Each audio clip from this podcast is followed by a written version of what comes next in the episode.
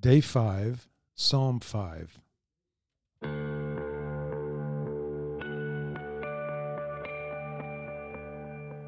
Hey, everybody. Thank you for joining us on this journey through the Psalms 40 days in the Psalms with Jesus.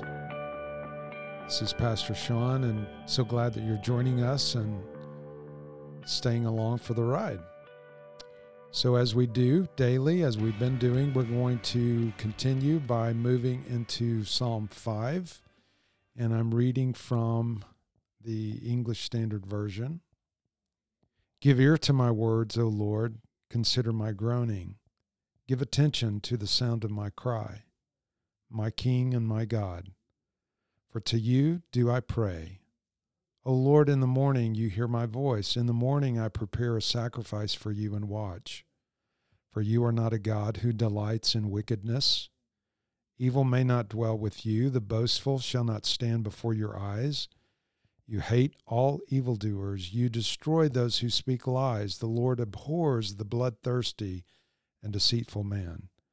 But I, through the abundance of your steadfast love, will enter your house.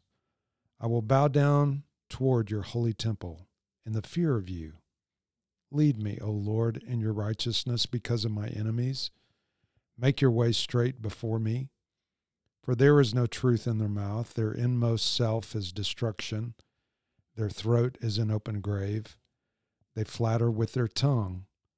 Make them bear their guilt, O God. Let them fall by their own counsels. Because of the abundance of their transgressions, cast them out. For they have rebelled against you.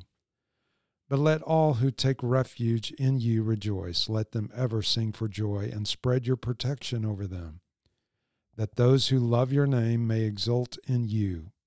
For you bless the righteous, O Lord. You cover him with favor as with a shield. Before cell phones, I wrote more letters. Maybe you did as well. Days would pass before I would start watching for a letter in the mailbox. I knew about what time the mail would be delivered and started anticipating that moment of sorting the mail, looking for that response. I still do it now, though mostly by email. I write, I send, and when it's important, I watch and I wait. This is David's posture in this psalm.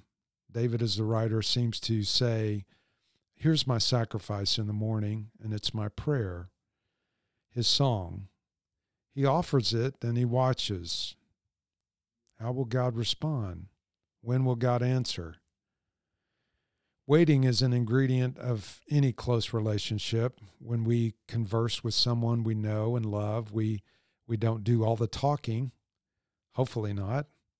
We talk, we watch, we wait, in fact, hurry is the enemy of love, as it's been said.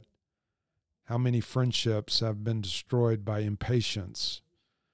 I'm rarely at my best in a hurry. Are you? Watching and waiting are parts of faithful worship. Because I care about what God thinks, I watch for his response. He may say no to what I ask, or he may say, Not now. But because I love God, I will continue watching. Verse 3, he says, O Lord, in the morning you hear my voice. In the morning I prepare a sacrifice for you and watch. Jesus taught his followers the same principle. On the night he was betrayed, he prayed while they fell asleep. He woke them and said, Watch and pray that you may not enter into temptation. The spirit indeed is willing, but the flesh is weak. Mark 14:38. As we continue in these 40 days, I'm hoping that you'll pray, that you're praying along with us, but also watch. You don't want to miss what God wants you to see. And thinking about how we might respond in prayer today, I wonder if we could watch and wait for a few minutes, maybe as you pray. And not only that, stay alert throughout the day for God's response and his activity. And then thank him when the answer comes. Good to be with you today. God bless you.